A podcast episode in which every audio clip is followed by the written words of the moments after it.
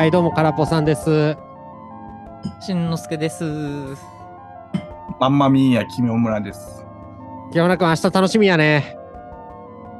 うんコックローチのライブや、うん東京まで来てくれるんすよね、関西から。まあ、一旦朝に飛行機で行って、うん。食人族見て、うん。秋葉原行って、はい。いやね、俺多分、ライブ直前に東京行くから、まあ、ライブ会場で会いましょう。んコックローチあれやんな、あれ、右脳夏祭り以来っすか？そやな、あれいつやったっけ？あれはもだいぶ前やんな。10年以上 ?10 う、年ぐらいらいでああ。活動再開してくれてありがたいっすわ。うん東京って結構来んの？清村君。最近行ってないな、その、年度で行っとったけど、ああ、言うとったな。年度のセミナー行って、あーまあ、明日は堪能してください。え、ちなみに朝何時に着く？ん朝は8時やな。早っ。で、夜あれやろ？当日帰るんやろ、泊まりじゃなくて。せやで。結構ハードやね。まあまあ、朝やったら東京堪能できるやろということで。まあまあ、いいことですわ。うい、はい。つうわけで、音楽ニュース読み上げていっていいですか？ああと6月に、アシンドマンのループのあライブ。行くうん、ど、どこで行くん？大阪？大阪。俺もあれ行こうと思っててんけど、いし、えー行こうかな、俺も。そうは言ってんやん。うん、そうの再現ツアうん。ー。やっぱループも行くか。行きますわ。じゃあ私も。え、大阪？あれ、今チケット空いてるとこ、どこでも。東京空いてたら東京にしようかな。まあ、ループは俺友達と行くから。ああ。じゃあ、空いてるとこ行くわ、俺は。取れるとこで行く。うい、はいっす。じゃあ、いいっすか？ニュース読み上げていって。うい、うん。えーまあ、1個目は、まあ、バズフィードジャパンというサイトに取り上げられたやつで、給食は寿司のみ。アメリカのラッパー、カニエ・ウエスト氏設立の私立学校。異常な環境を元教師が告発。というやつで、これ、元のリンク飛ぼうとしたらもうリンクが切れてて、え？元にと、元飛べんくなってんだけど、いやー、なんか、天国みたいな学校やなと思って。寿司はなんで寿司え？いや、なんで寿司？そりゃそうやろ。いや、カニエ寿司好きやからちゃう。えー確かなんかあの、あれやね。なんだかな。あの、自分専属の寿司職人雇ったるで、みたいなのも募集してたし。え確かで年収2000万か3000万かそれぐらいで、専属寿司職人雇いますとかもやってたから、カニエは寿司好きやねん。ネタはカニが好きなの？うん？おもんないこと言うな いや、普通にまあ、なんなんでも、なんでもっていうか、まあ、多少は好き嫌いあるやろうけど、カニだけじゃないと思うね。うん、いやー俺もカニエの寿司職人になりたかったわ。ちなみに、このサイトで、あの、カニエ自体も、カニエ自体が結構なんか変なやつやから、何？俺階段恐怖症やから授業は1階で行うとか、フォークを使っちゃあかん、食器は全部入るじゃなきゃあかん、とかそういうことをやってたらしい。で、そこの教師が、いや、これなんか学校としておかしいやろっていうのを訴えたっていうニュースやね。なんか、カニエ・ウエストって聞いたことある？いやラッパーとしか知らんねんけど。あ、いや、曲、曲。いや、知らん。ああ。メタさんも、メタさんはラップ知らんよな、それ。清中君知らんかった知らん。マイクから遠いから全然何言ってるかわからん。何何曲かは聞いたことあるっすよ。あ、そうなん？カニエがあのー流行ってたのって2000 8年、9年ぐらいちゃうっすか？ああの、あー、そうなんデビュー当時ぐらいで、はいはいデビュー当時なんかな？わからんけど、なんか、その全米で結構ヒットしてた、ヒットしだした時？うん。なんかあの時ぐらいの曲は、なんというか、まあもう曲名とか覚えてないけど、聞いてたっすかね？俺、カニエだけは曲聴いても良さわからんねんけどさ。うん。いや、良さわからんというか、なんでこんな売れてんのかわからんねんけど、これはなんでなん、カニエだけちゃうやろ。君がそういうの。カニあの人らにだけはじゃないよ。いや、カニエだけはわからんねんけど。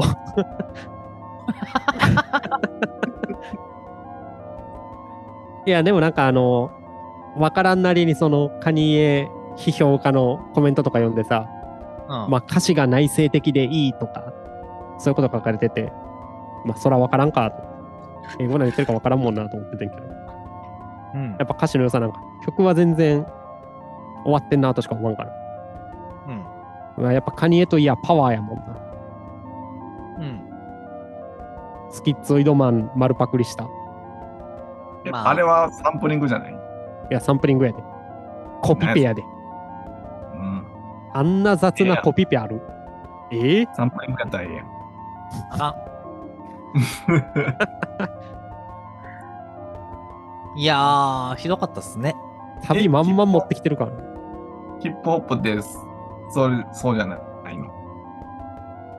いやーなんか、あれあのまんま持ってくるかねっていうとこない？でもさすがに。じゃあラップやったらもう、クエクエみたいな。まあまあなんかイメージ的にはそういう使われ方から、 twenty、トゥトゥ twenty、トゥトゥ twenty みたいまあまあなんかラップ的なイメージそうやけど、サビにべちゃってそのまま貼り付けてんのがなんか、ここまでコピペなんやと思って。いや、結構なんかパワー衝撃というか、うん。まあでもなんかそういう使い方するから、すげえやんって言われるとこあるんやろなって気もするけど。いや、なんか、さすがにせんでしょ、これは、みたいなサンプリングというか。メタさんはあれ気に入ってへんもんな。うん。まあ、メタさんそもそもサンプリング文化嫌いって言ってたもん。まあ、そうっすね。すごい。もう寝てるやん。寝てないっすよ。目つぶって、顔ちょっと上で、マイクからめっちゃ遠くて。いやー、寝てないっすよ。そうですか。うん。まあ、カニエがなんかそういうことやってたというのと、ちょっとメタリカの話しましょうか。おい。いいですか？あこれはデイリースポーツに上がってたニュースで、メタリカ、ミック・ジャガーを見ないように言い渡される。特別ゲストのはずが前座扱いと。いうところで、まあ、記事の本内容中略しながらですけど、まあ、ヘビーメタルバンドのメタリカは、ローリング・ストーンズの前座として演奏した際、ミック・ジャガーを見ないように言われたそうだ。2005年、まあまあ最近ですよね。サンフランシスコのオラクルパークで、いや、全然メタリカが若手じゃないっていう意味で。あストーンズの2公演に特別ゲストとして参加した際、個人秘書からミックと目を合わせないようたり、話をしないようにと言われたというのを、えーポッドキャスト、えークラブランダム・ウィズ・ビル・マーハのエピソードで語ったと。うん。で、まあ、これはドラマーのラーズがこの話してんけど、まあ、バックステージにいたら、個人秘書か誰だか知らない人がやってきて、ミック・ジャガーが数分後にここを通って、えートラックのプライベートジムに乗り込むと。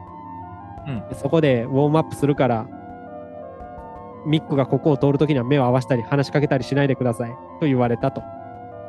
で、ラーズ自身はストーンズの大ファンだったから、ミックと話すことができず、残念だったということを語ってると、いうことですね。なるほど。はい。いやー、正直、てかメタリカって超大物やん。うん。もう俺らみたいな下っ端がもうどんだけ悪口言ってもびくともせんぐらいの大物やん。うん。こんな扱い受けてんのって悲しくなってんけど。まあね、なんか、メタリカってめっちゃ大物やけどさ、うん。なんかあの、未だにその、なんていうやろ、その、自分たちが影響を受けてきたバンドへのリスペクトがあって、うん。なんていうんやろ、可愛らしい一面があるよねって思う。メタリカが、メタラーが？何かが。ああそれがこんな扱い受けて悲しいって？その、まあ、これに関しては、メタリカのメンバーが純粋な心を持っているということで、好感が持てるなぁっていう。ストーンズが嫌いになったってこと？いや、別にスポーンズを嫌いになったとかはないですけど。ああ秘書が嫌いになったってこと？あまあね、なんか関係性とかようわからんからあれなんですけど、まあな、まあ悲しいよねって思った。悲しいっすよね。うん。いやいや、いつも同じリフばっかた弾いてしょうもないねんって言ってた俺が反省や。メタリカのことそう言ってた。うーん。うーん。どうすか、気温が。あ、え、しんのすけさんどうぞ。同じリフね。なんかあの辺がさ、囚われとるよな、どういうこと？過去に。あ、同じリフの話してる？うん。叩きに回ってる今。いや、回ってないですけど。はい、何何？過去にとらわれてる。あのー、過去にというか、ムステインかな。ああ、とらわれとるよな。それはほんまに思う。その辺はね、ある意味で、メタリカの純粋さが現れてるなって思うんですよ。なんかムステインへのリフ、あの、リスペクトがね、あるなーって。ただ、どんだけ頑張っても、ムステインにはなれない悲しさっていうのがある。でも、どんだけ頑張ってもムステインにはなれないけれども、金稼ぐ能力は高いという。まあ、み 見た目ええしな。そう。というところで、なんか、不思議なバンドやなーって思うんですかね。でもそれこそブラックアルバムとかで完全になんかそういうのとは脱却できた気すんしててんけどさ、うん。言うてデスマグネティックあたりからまた帰ってきてん。リフやろうな。まあなあれなんなんなんなんかなと思って。やっぱセルアウト、セルアウト言われるのは辛かったんかね。うん、メタルの中でセルアウトやろうやみたいな扱い受けるのが。まあ何くそって思って出てきたんがあれなんかな。うん。オールナイトメアロングやでほんまに。まあほんまにそれやで。ズクズクズクズクズクズクが一生終わることのないリフやから。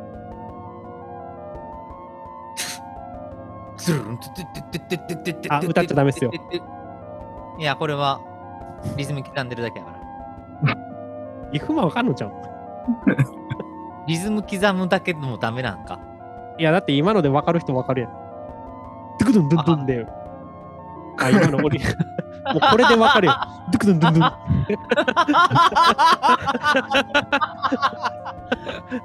あーってなるやん。もうこれ聞いた瞬間に。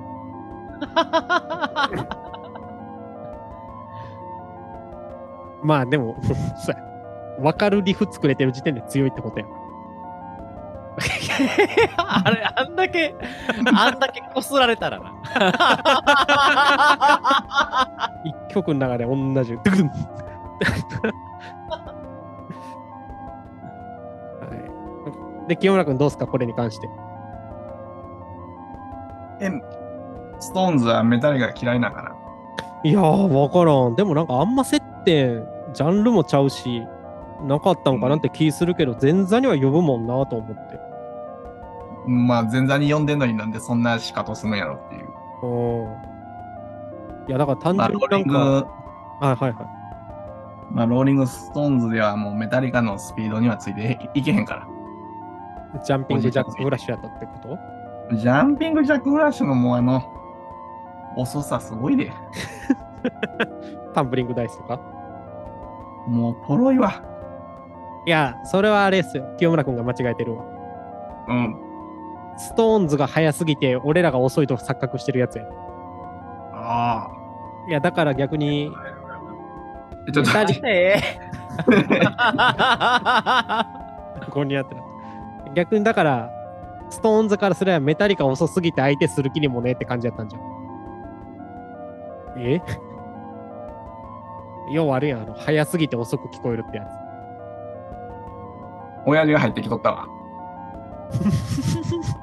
あ、お父さんが？うん。お風呂いつでも入れるやって。はず。こ俺とんな時間にそんな 連絡するん？せやで。俺とメタさんがカメラオンにしてんのがまたはずいねんけど。君のお父さん見られたわけやカメ。ラカメラオンにせえへんの。いや、まあまあまあ、別に。何の話やったっけ？ジャンピングジャックフラッシュがとろいんじゃなくて、聞いてる側がとろいって話や。実は高速ってやつや。まあでも、ストーンズ別に速さ売り、速さ売りにしてへんから。うん。まあ、その、ロック感がいいんですよ。もう、ストーンズの？うん。うん。夜遊びとどっちがいい？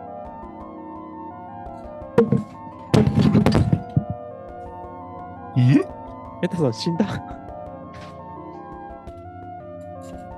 え？メタさん。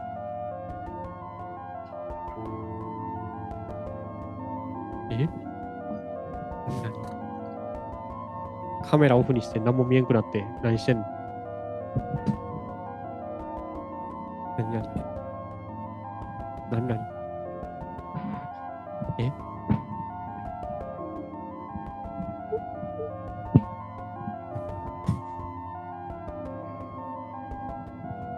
寝た？あいつもしかして。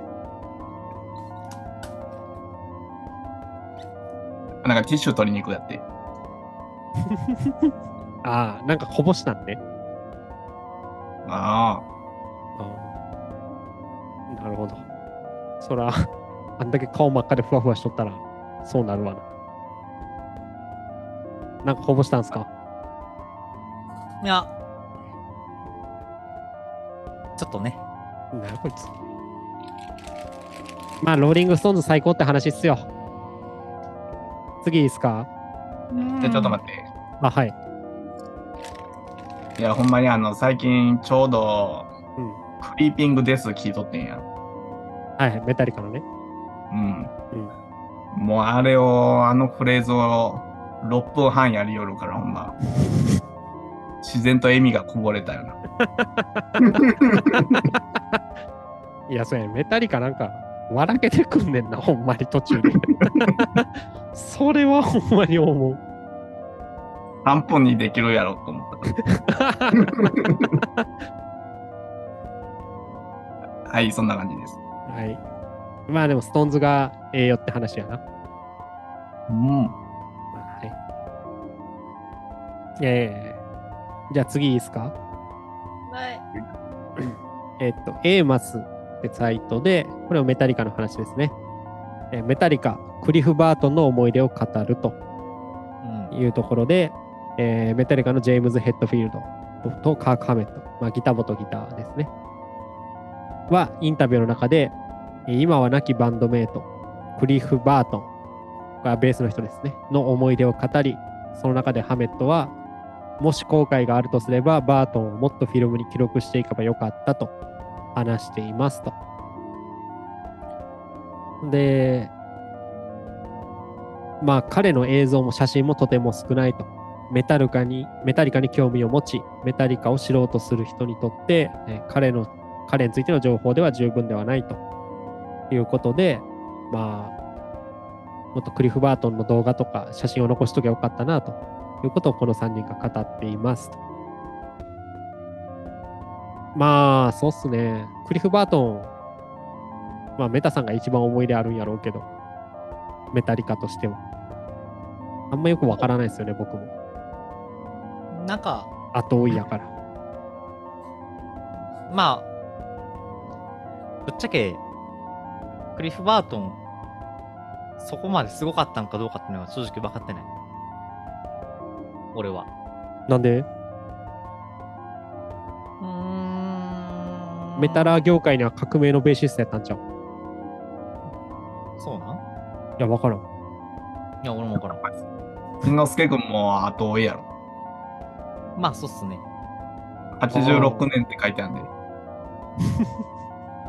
まあそうやな。在籍してた。生まれる前やから。あ、遠いやな。うん、いや、なんかでも、あれ何やったっけ？えー、っと、ベースソロ曲とかも撮ってたじゃないですか。うん。アルバム入ってたやんな、確か。どのアルバム？キルエモールか、2枚目かそこら辺に。もう全然印象残ってないわ。ああ、なんかギャリギャリ歪ましたベースで。ブリュンブリュンブリュンって弾いてるやつ。うん。ブリュンブリュンブリュンブリュンンって弾いてるやつあって。まあなんかああベースソロ弾いてるんやって思って俺も聞いてて。まあ正直あんま良さ分からんがうん。うん。まあなんか、神格化されてて、なんか、いまだに話題にこと書かない感じはするけど。まあやっぱ若いうちに知るとそうなりますよね。メタリカのアルバムは、ライド・ザ・ライトニングが一番好きなんですけど。はい。クリフの時やん、ベース。うん。うん、なんかあんまベースがすげえってなった覚えはないですかね。まあベース聞こえへんしな、そもそも。まあ、ジャス、 And Justice for All のもう以前からそんな目立たんかったよなっていう、あれです。いや、そうやねんな。なんか、 And Justice for All でベースの話するのみんな好きやん。うん。なんかあれベース消されてんねん、ケタケタっていうの好きやけどさ。うん。正直全部聞こえへんよ。まあ、なんか、ちゃんと聞いたらおるなっていうのが分かるレベルですよね。うん。まあ、そななんか異彩を放ってたかって言われたら、まあまあ、あるベーシストって感じですかね。やっぱまあ、メタリカのメンバーええやつやからな。うん。そういうとこもあるんじゃないですか。いつまでも。まあ、シドバレの話ずっとし続けるピンク・フロイドと一緒なんじゃない？うん。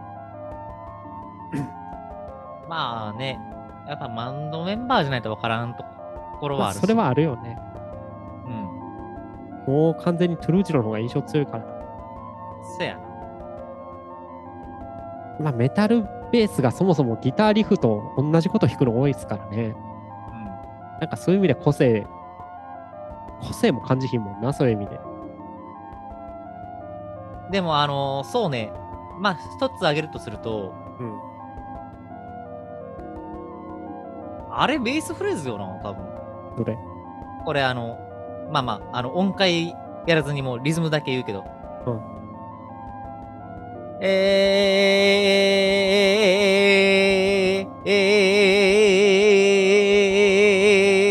ー、のリズムの曲、あれじゃないですか。ホーミー。何何今の全然わからん。どういうことどういうこと何音階奏でたら怒られるやん。じゃあ、リズムだけ。いや、ご。曲名言えって。じゃあ、曲。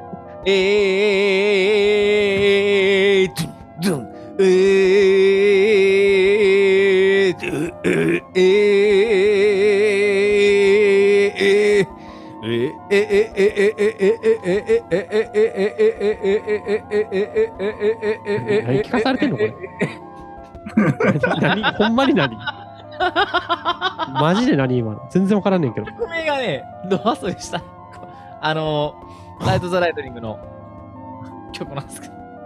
何曲目かわからなかったらもう会話できへん。いや、今のはわからんって。何？これ曲何やったっけな？ Ride the Lightning？うん。ファイトファイヤー。ファイヤー・ミズ・ファイヤー。ちゃうよな。え？ー、ライド・ザ・ライトニング、ファイ・ファイヤー・ミズ・ファイヤー。あー、 Call of Ktuluかな Creeping Death はさっき清村君ってちゃうよな。 Fade to Black、 Trapped Ice、わからんくなってきた。 Escape。めっちゃ今聞きたくなってきた。何の曲かわからんもん。ちょっと待って、今聞いてよろしい？いや、音漏れるからあかんけど。とりあえず、その曲がその曲のベースが何？まあ、よかったっすね。ああ、リフと同じ動きしてんじゃないぞって意味で。いや、なんか、あのー、ベー、ベースがなんか、うまい具合に、なんか、ベースとメロディー楽器を、で、まあその曲のベースが印象に残ったっていうことやね。うん。なるほど。まあちょっと聞いてみますわ。何かわからんけど、ライド・ザ・ライトニング全部聞いてりゃそのうちわかるやろ。うんうんファイファイヤー・ウィズ・ファイヤーは清村君さっきから言ってるけど、なんかあんま俺そんな印象なかったけどな、ベースがどうこうって。うーん。なんかな？まあまあちょっと聞いてみますわ。次、いいですか？はい。これはヤフーニュースあったやつで、マナー違反続出で駅のピアノが撤去。海外とは明らかに違う日本のストリートピアノのつまらなさ。ということで、記事のタイトルでつまらなさって書かれてますね。えー兵庫県の JR 加古川駅のストリートピアノが4月30日に廃止されることになりました。理由は利用者のマナー違反。1人10分の演奏時間を守らなかったり、必要以上に大きな音で演奏したりして、周囲の迷惑になるケースが多発と。で、この記事の中では、えーまあ、海外と日本では明らかに違う空気感っていうことも触れられてて、えー、もともとストリートピアノは2008年に、えーイギリスの Play Me in Your という活動から始まったと。見知らぬ人同士が知り合うきっかけに、え音楽とピアを音楽とピアノを活用したのだが、えーこういうパブリックスペースの緩やかな雰囲気の共感が呼び、日本でもあ街中でピアノを設置される動きが見られるようになったと。しかし日本だと YouTuber などの、えーピアノ腕自慢が出現しだし状況は一変して、まあ、海外とは違う雰囲気ですよと。で、まあ、この記事の中で結構辛辣ですね。コミュニケーションのない日本のストリートピアノとか、えー日本のストリートピアノにはグルーヴが生まれないとか、まあ、簡単に言うと音楽をやってるっていうよりかは、まあ、自分の腕を見せて、でかい顔してるだけというようなことを辛辣に書かれてる記事です。ストリートピアノそもそも見ひんからな。まあある？うん。うん。なんかあんまりピンとこんけど、し、ストリートピアノ弾いてる YouTuber 見たら、どうせ向かっ腹立つのわかるから、そういうのに近づかんようにもしてるから、何も考えはわかへんねんけど、君らも一緒か。同じ気持ちか。いや、向かっ腹は立たへんけど。君は心が広いんやね。でも俺も同じっすよ。ベタさんマイク遠いで。同じっすよ。向かっ腹立たへんってこと？うん。そうなん。それは、そういうの見てへんから腹立たへんのじゃない？いや別に見とっても。なんか、俺結構その、仮にその、今この記事で取り上げられてるさ、はいコミュニケーションがあの発生しないっていうところに関して、まあそれを同意したとしても、うんなんかあかんのかって思ってしまうからね。あコミュニケーションなんか発生せんでもってこと？まあ別に金儲けのためにやって何が悪いんっていう。まあ、そもそも加古川市が撤去した理由は、まあ、1人10分とか、大きい音を出すとか、そういうとこやけどね。ああ、まあそこはね、ダメですね。それはそれで、あとは多分、記事書いた人が結構切れやすい人で、うんストリートピアノなんか切り食わねえっつって、なんかグルーブがどうとか言い出してるって感じやグルーブって何やってなるけど、うん。ストリートピアノあったらやりたいってことメタさんも。まあいや別にやりたくはないですけど、なんかそれで頑張ってる方見るのは、まあ、やぶさかではないというか、まあええやんって思うっすかね。これって記事でさ、はい。その、まあ、この日本のそのストリートピアノ事情に対してのカウンターとして、うん一方、海外のストリートピアノには意外性があります。ロンドンのパンクラス駅の会では、ベートーベンの歓喜の歌をダウン症の女の子とカジュアルなアレンジで連絡する男性が印象に残りました。連絡じゃなくて連弾でしたね。はい。うーん。だから？って思わん？答えづらいな。まあ正直だからやな。うん。うん。え、なんかそれ、なんかカウンターとして一方とか言うてるけど、うん。ん、ん、な、何？音楽の話じゃないから、それ。そうそう。チャリティーの話だからさ。なんか、その、マイノリティに対してのその、コミュニケーションを取ってたら偉いんですか？っていう感はなくはないですけどね。まあ、それに関してはいいのはいいことでしょいや、ええはええよ。う。うん。なんかでもこれ、その日本のいに対してのカウンターに対してなんか使うのはなんかおかしくないって思う。まあ、日本のストリートピアノミュージシャン叩くために無理くり持ってきてるやろってことが言いたいんや。そうそうそうそう。それはまあわかりますけど。うん。うん。え、何？メタさんとか街中に音楽溢れてんの素敵って思う方ってこと？まあ別にええんちゃうと思うけど。ほんまに？まあなんか、あのー騒音とかにならなければええやんって思う。うん。君んちの横にストリートピアノ設置されて、うん。バンバンバンバン弾かれても怒り狂わんってこと？いや、怒り来るよ。まあ、俺の見てへんとこでやる分には、冷静な目で対応したるでってことやな。まあそうっすね。ああなるほど。まあ、人間らしい答えでいいんじゃないでしょうか。ぶっちゃけ自分本位っすからね。まあ、それはわかる。うん。はい。そういうこと？全然盛り上がらんな、ストリートピアノの話。なんかまあなんか、叩きたいだけやん、この記事自体が。ああ、まあ、記事自体はかなり叩きたいだけやなっていうのはあるわ。うん。それは思う。じゃあ、最後に穏やかな話しましょうよ。なんか、僕がツイッター見てたら、青春きらめきロッカーズなる漫画の画像が流れてきて、あイエスのシベリアンクチュールをスティック使って弾いてる女の子の漫画の絵が流れてきて、いや、これあのよもすべー、や。から送っていただいて、二コマでこんなおもろい漫画はないって。いやほんまに二コマでこれだけ面白いって思える漫画はほんまに出会えへん。マジで面白い。これはおもろい。うん。あちなみに原作っていうか漫画描いた人は水田健二って人で、で、青春きらめきロッカーズって漫画で、なんかあれか、多分普通の漫画じゃなくてあれですよ。なんか同人誌とかそんな感じのうんやつ扱いですね。うん。この女子高生がプログレを弾くっていう漫画。ああ、これはね、ほんまに。いや、もうニッコニコでイエス、シベリアンカーチル演奏してます。ベースはなぜかスティック使ってます。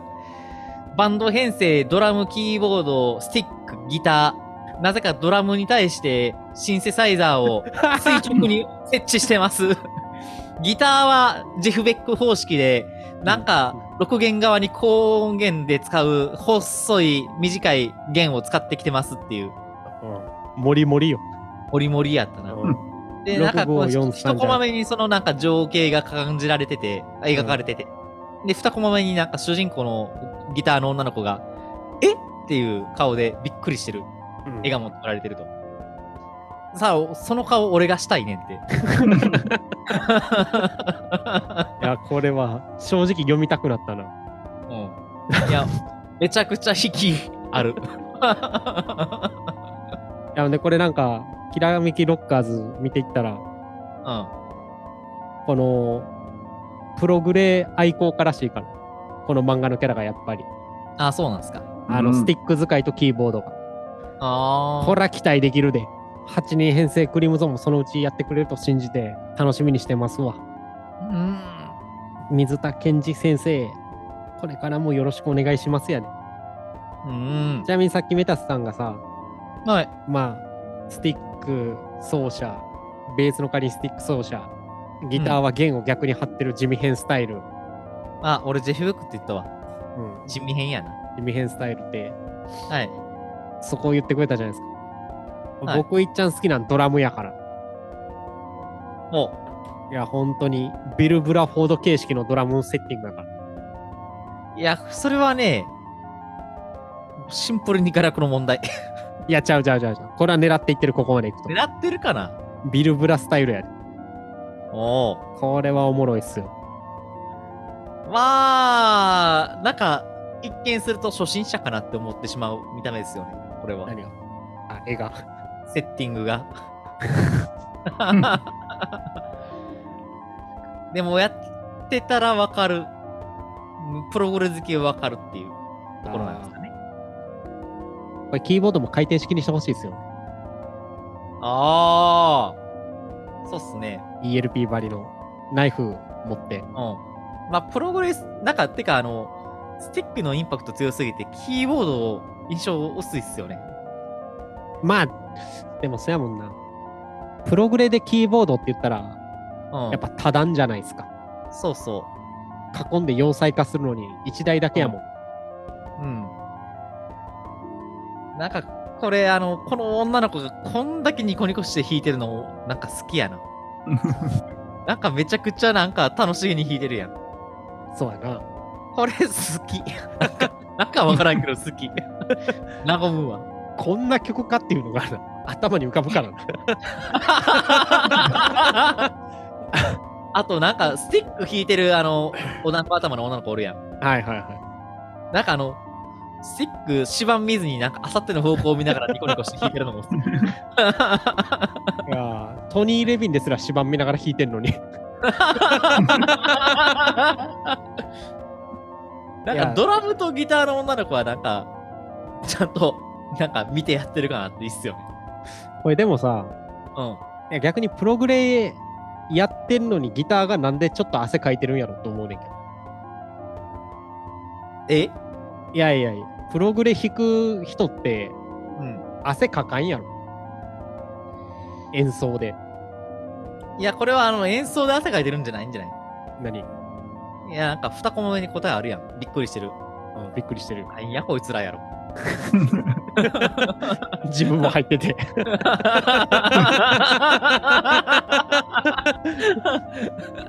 イエスのえーってなりながら弾いてるやろ、この顔イエスのは。シベリアンカーチュー全員弾いてるってなってんの。なんで弾けてんのこいつらみたいな顔ね。いやでもこれ、この曲のセンスっていうか、結構渋いなって思うんですよ。うん。これあれですよ。AB、あ、忘れちゃった。ABWH ですよ。おう、何それ？イエスやん。イエスの編成とまんま一緒やねん。おえイエスがあれ分裂したの知ってる？ー、知らん。ああ、あの、ジョン・アンダーソンのコート。そうそうそうそう。はいはいはい。と、で、ジョン・アンダーソンと A、B が、あ、ビル・ブラか。で、W、アハウと、うん。で、忘れた。まあまあ、あイはいはいはいはい。その時のベースがトニー・レビンやねん。はいはいはいはいはいはい。サポートで。入ってて。あ、なるほどね。いや、だから俺がさっきからビル・ブラ形式のドラムっていうのは多分そうかなと思って。ああ、なるほど。それはなんか聞いたらしっくりきたな。うん。いや、あえてスティックでイエスのこの曲選んだってことは、その ABW 時代のうん。イエスのフォーメーション、もうジョン・アンダーソンだけはぶられてるけど。はいはい。だから、この汗かいてる女の子は、スティーブ・ハメルね。いやー、まあなんかあの、高校時代にこんだけメンバー集まったらなんか、そらね、いや、楽しい。別にしたるやろな。高校時代にスティック奏者見つけれたら、一生自慢できるで。せやで。俺、高校の時の軽音部でスティック使いとバンド組んでてんって言ったら。まああとね、うん。まあ一個言いたいのは、はい。まあやっぱ妄想が過ぎるよっていう。あの、そもそもこの漫画のタイトル、青春きらめきロッカーズやん。プロゴレやる JK はきらめいてないよ。いや、でもめっちゃ可愛い女の子や、全員。きらめいとるで。まあ現実にはいないよ。あいや、おるかもしれへん。高校でやってる人たちはいるかもしれない。うんこんな笑顔にはならんよ。もっと陰鬱した空気漂ってるよ、絶対。あなんでなん？プログレッシャーそんな扱いなのまあ、せやな。いやいやいや。俺、笑顔のプログレッシャーやった。いや、君が代表やん。何の？陰鬱の？まあ、なんかあの、大学成り立てん頃、なんか切れながら弾いてて、あキングクルーズを。あの、あ、そうやな。まあまあ、いや、あれはプログレッシャーじゃなくてクリームゾナーやから。クリムゾンは常にしかめっ面して、端っこの方でライト当たらんとこで弾かなあかん。ちなみに、まあ、青春きらめきロッカーズの、うん。あの、漫画の表紙を送ったんですけど、はい。やっぱスティックの浮き方すごいんよな。ちょっと見、ちょっとね。見ようか。スティックがこのよくある楽器持って、ぴょんってジャンプしてるところが表紙になってんねんけど、4人女の子の。やっぱスティックだけな、うん。ちゃうんよな。打つ感すごいっす。これ見てたらあれ、スティック欲しくターの弦直ってるやん。普あほんまや。じゃあやっぱ、あの、練習の時だけチューニング逆にしてたやろ。チューニングっていうか。張り直してたやろ。私は地味編の生まれ変わりだよっつってやってたよ。まあ、二個目のびっくりしてるのは、間違っちゃったのもびっくりかもしれんからね。ああ、弦の張り方。そうやね。ストリートピアノの話全然盛り上がらんのに、プログレがちょっと絡んだらこれよ。いや、これはね、おもろいよ。素直に。さあ盛り上がるよ、これは。合う？いやー、変わんかな。?48 ページ795円。あえあー、帰って帰ってきましょうか。えー、水田健二先生の青春きらめきロッカーズ。メロンボックスで買えますーはい。というところでね。まあでもやっぱ、インパクトある絵って大切やん。そうね。俺もツイッターでこれ流れてきて、もう一発で目止まってもうたもん。スティックってなったから。あちなみにこれあの、イエスのシベリアンカーチューのさ、うん。コマの左に QR コードあるやん。うん。この QR コード読んだら曲が聴けるってやつらしいね。ああ、そうなんよ。ええほんまに、この曲聴いてどう思うかなと思う。絵で釣られた人は。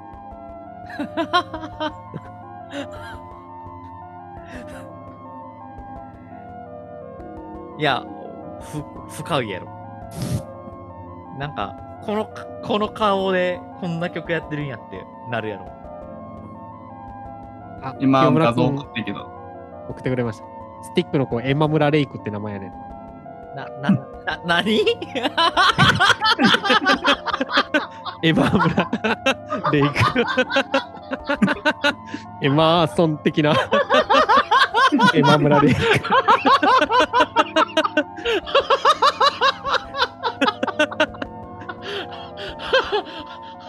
一緒に演奏した後みんないなくなっちゃうんだよ。高すぎる演奏技術についてこれないためって書かれてんの。名前 これは難しいっすね。いやい一聴するとほのぼのレイクとも取れるから。なかなかわかんないですよ。これはもう持ってきたのはどこからなんかっていうのはわかんないですからね。いや、わかるやろ。ほのぼのレイクかもしれへんからね。あちなみにギターの女の子の名前、ハウツバメや。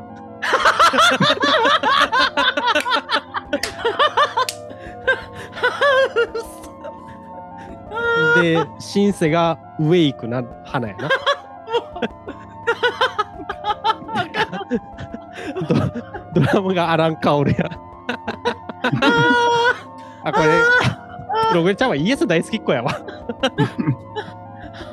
アレンと、あウェイクマンと、エマ村、エマ、エマーソンと、え、まあまあ、ハウツバメが。ハウツバメ？イブハウ？あー面白い腹が痛い。あ いや、ウェイク花おもろいなよ。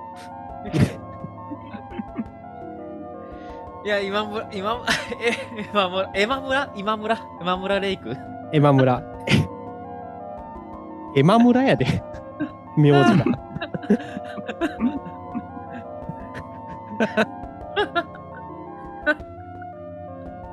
いやええな。あ、ええっすね。いい、いい漫画やな。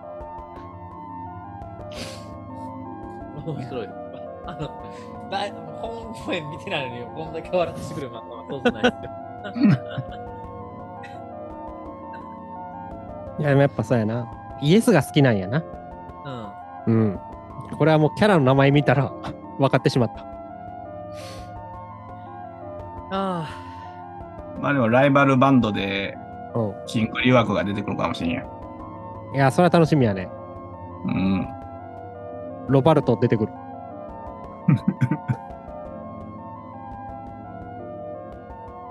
やっぱハウ。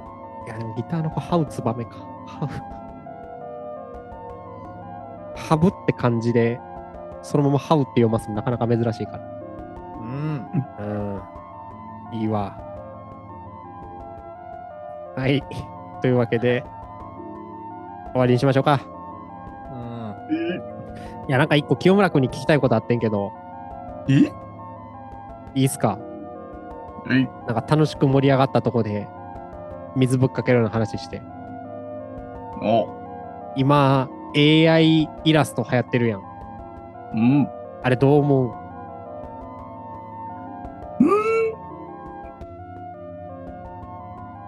なんか、大変ですね。何が？絵を描いてる人が、うん。なんかツイッターでさ、あ、はいはい。イラストだけじゃなくて、全体的に人がいらんくなるんちゃうかな。ディストピアってこと？ディストピアよ。AI を楽しませるために人間が働くってこと？素材を提供するために。まあ作曲も、まあそれこそ、裁判、裁判官も AI になってるから今。え、そうななんかやってみましょうみたいな雰囲気を。のまあ、法律を、ま、法律を守るだけなら、じゃあ法律に沿って判決出すだけなら AI でいいやんっていう。ああ、なるほど。いや、でも実際絵描いてる清村君としては、絵の分野であの AI 絵が溢れてんのってどう思うかなと。まあ、なんか、まあそこまで俺永に、永っていうかなんか、漫画の方に気合い入れたいねんけど、うん。まあでも大変よ。うん。なんかあれ見て嫌やなってなんの？練習せんと綺麗な絵出しやがってとか。そういうのは別にない。まあ、しゃあないんちゃう。ああ、そんな感じない。まあでも、どんだけ AI 頑張ったって、スティック持つ女の子の絵は描けへんから。人間の勝利やろ、今んとこは。うーん、まあでもそれもラーニングしよるからな。ああ。この青春きらめきロッカーズの絵を AI が学習して、学習して、うん、女の子にはスティック握らしとけって判断するの。うん、そうなったら笑えへんな。そうですね。なるほど。いや、なんかツイッターでその、絵描いてる人が、AI で絵描いてるやつは、あんなん絵描きじゃねえみたいなことでよく暴れてるから。うん。清村君的にはどう思うかなって思っただけですよ。ほな終わりまっか。うん宣伝どうぞ。しんのすけです。はい。はい。清村君は？絶対やってます。はい。水田健二さんの青春きらめきロッカーズが読めるのはメロンブックスだけ。ぜひ皆さん買いましょう。ぜいはい。